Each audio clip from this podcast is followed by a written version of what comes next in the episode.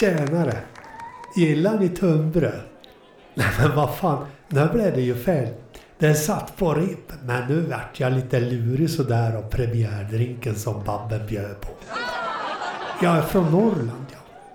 Farsan och morsan, brorsan och kusinerna också. Ja, för fasiken. Hela jävla släkten i generationer har bott norr om Dalälven.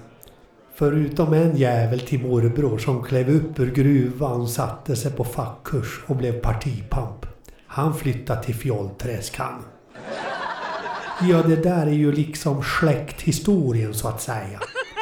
Var skarvar du för? Har du medhaft? Var står någonstans? Nej, men nu börjar vi om. Gillar ni tunnbröd? Ja, vi är släkten Granås. Vi älskar tunnbröd mer än vår mamma. Jo, det är sant. Även om morsan gör den bästa blöten bröden så att säga. Och farsan han delar ut smörklickarna vid Perstorpsskiven. Jag menar matbordet som han säger i Stockholm. Och Gene, där är bästa skiten. Eller vad menar jag egentligen? Det finns ju inte kvar nu mer. Men när det fanns, jo ni vet, de la ju ner det bageriet. Och farsan han hörde ryktet på byn att bageriet skulle läggas ner. Och nästa morgon så åkte han in till stan och hamstrade upp. Ja, då menar jag bilen full. Och när man sen skulle in i skafferiet, garderoben eller i vedbon, ja då jävlars. Ja, det var det tunnbröd där för hela slanten. Men det vart ju som det vart. Bageriet stängde och farsan gick in i depressionen. Trots att han fick blötenbröden varje dag. Och vid bordsbön. Jo, för vi granåsare läser gammelmormors katekes fortfarande. Vi är för fan inga hedningar norr om Dalälven. Vad trodde ni? Vars var jag nu? Jo, efter bordsbönen, ja då sa farsan alltid med ett kusligt uttryck i ansiktet. När nu detta sista riktiga tunnbröd en dag tar slut, ja då är livet inte värt att leva.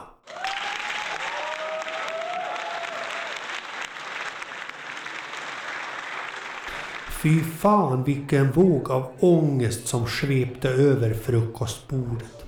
Det var som man blev knäsvag.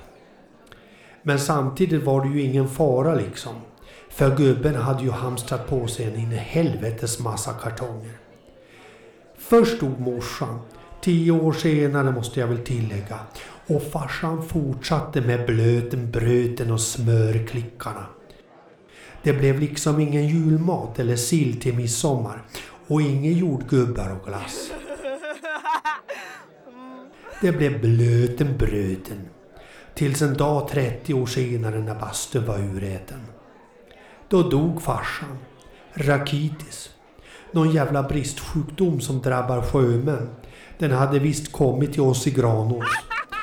Och den kistan som farsan skulle begravas i och som han själv hade gjort i träslöjden redan när han slutade skolan nittonhundrafemtio. Ja, när vi öppnade på locket så var det fullt av tunnbröd.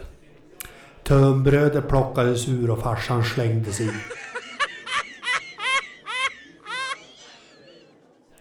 Och när vi skulle spika igen locket, ja då tittade jag och brorsan på varandra. Och så slängde vi in ett paket tunnbröd till gubben.